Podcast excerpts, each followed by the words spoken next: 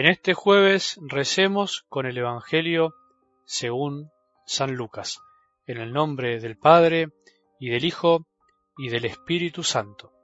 Jesús dijo a sus discípulos, Yo les digo a ustedes que me escuchan, amen a sus enemigos, hagan el bien a los que los odian, bendigan a los que los maldicen, rueguen por los que los difaman. A que te peguen una mejilla, preséntale también la otra. Al que te quite el manto, no le niegues la túnica. Dale a todo el que te pida, y al que tome lo tuyo, no se lo reclames. Hagan por los demás lo que quieren que los hombres hagan por ustedes. Si aman a aquellos que los aman, ¿qué mérito tienen? Porque hasta los pecadores aman a aquellos que los aman. Si hacen el bien a aquellos que se los hacen a ustedes, ¿qué mérito tienen? Eso lo hacen también los pecadores. Y si prestan a aquellos de quienes esperan recibir, ¿qué mérito tienen? También los pecadores prestan a los pecadores para recibir de ellos lo mismo. Amen a sus enemigos, hagan el bien y presten sin esperar nada a cambio. Entonces la recompensa de ustedes será grande y serán hijos del Altísimo, porque Él es bueno con los desagradecidos y los malos. Sean misericordiosos como el Padre de ustedes es misericordioso. Palabra del Señor.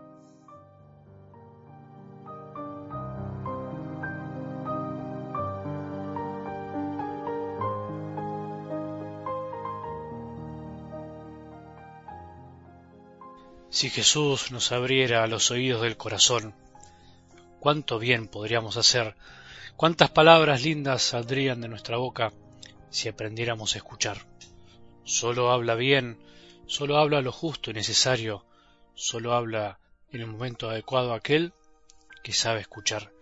Vivimos en una sociedad que le gusta el ruido, que le gusta las palabras, que le gusta hablar y pensar que todo lo solucionará por medio de las palabras, incluso a veces de los gritos, de la imposición.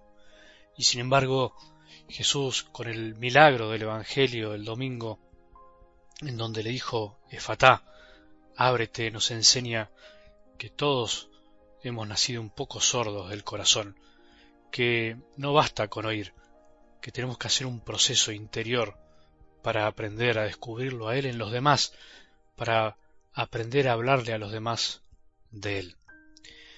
Pero vamos a algo del Evangelio de hoy. Si nos preguntaran hoy, medio desprevenidos, si por ahí un hijo nos pide hablar y nos pregunta algo importante, o en la facultad, en la universidad, en el trabajo, nos hacen una pregunta desafiante como por ejemplo, ¿qué es ser cristiano? ¿Qué le dirías? ¿Qué le diríamos? ¿Cómo responderíamos esa pregunta? Creo que tranquilamente podríamos decirle, bueno, anda al capítulo 6 del Evangelio de Lucas, versículo 27, 36, o también anda a Mateo 5, 38, 48. Lee esto que acabamos de escuchar, por ejemplo. Pero bueno, en realidad si le decimos eso a alguien, no le estaríamos dando una respuesta completa porque nadie puede entender esta página del Evangelio si no conoce a Jesús, si no hizo un camino previo, si no se le abrió el corazón los oídos del alma. Son de esas páginas un poco incómodas y muchísimas veces mal interpretadas y por eso no entendidas, y porque no son entendidas, muchas veces olvidadas. Para responderle en serio a alguien que hace semejante cuestionamiento, deberíamos hacerle en realidad leer el libro de nuestra vida, de nuestra vida cristiana, y después que vea que eso que ve en vivo y en directo está escrito de hace ya muchísimos años, porque alguien lo vivió y a partir de ahí lo vivieron miles y miles de personas, creo que la cosa cambiaría. Ser cristiano en definitiva es amar, pero amar no solo con el impulso natural con el que amamos naturalmente, valga la redundancia, a los que queremos por afinidad o porque los elegimos, sino que amar con un plus, o mejor dicho, poder amar con un plus que proviene de Dios. Es lo que llamamos nosotros la caridad, amar a los demás con el amor que nos es dado por Dios Padre, amar a los demás por amor a Dios.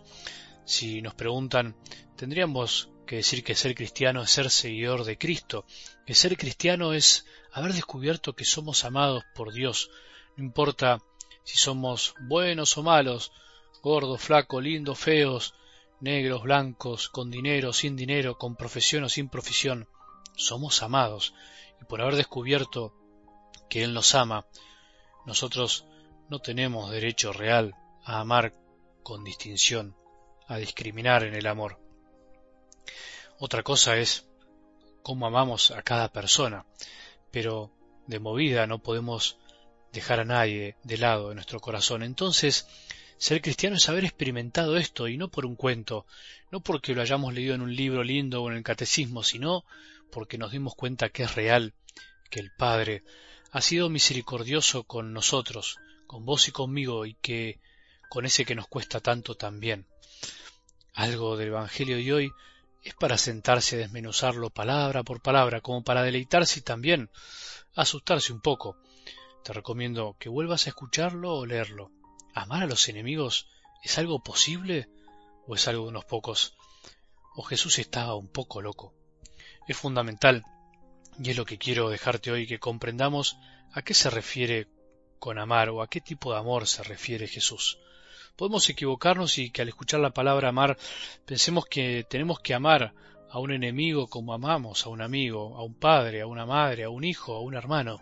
No, no quiere decir eso no quiere decir que tenemos que ir a abrazar al que nos hizo el mal, aunque si nos sale no estaría tan mal, al que nos difamó, al que nos criticó, al que nos echó del trabajo, al que nos humilló, al que nos trató mal. No quiere decir que tenemos que irnos de vacaciones con esa persona o que tenemos que ser su amigo.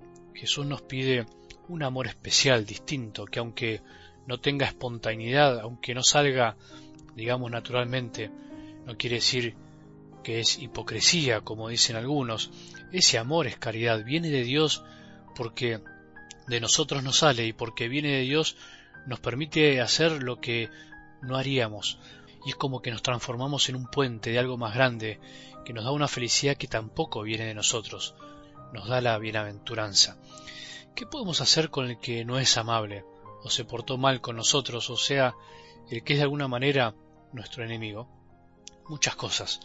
Si podemos, probemos hoy, por ejemplo, haciendo esto, saludar a esa persona, bendecirlo interiormente, hablar bien de ella, rezar, por supuesto, no devolverle mal por mal, no negarle algo que nos pida, ser misericordioso como el Padre es misericordioso, esa es la manera de ser bienaventurado, de ser feliz. Si alguien nos pregunta hoy qué es ser cristiano, no le mandemos a leer el Evangelio, como dijimos al principio, demostrémoslo con la vida. Si nadie nos pregunta, no importa. Pensemos hoy a quién que no sea tan amable podemos tratarlo como nos gustaría que nos traten. Que tengamos un buen día y que la bendición de Dios, que es Padre misericordioso, Hijo y Espíritu Santo, descienda sobre nuestros corazones y permanezca para siempre.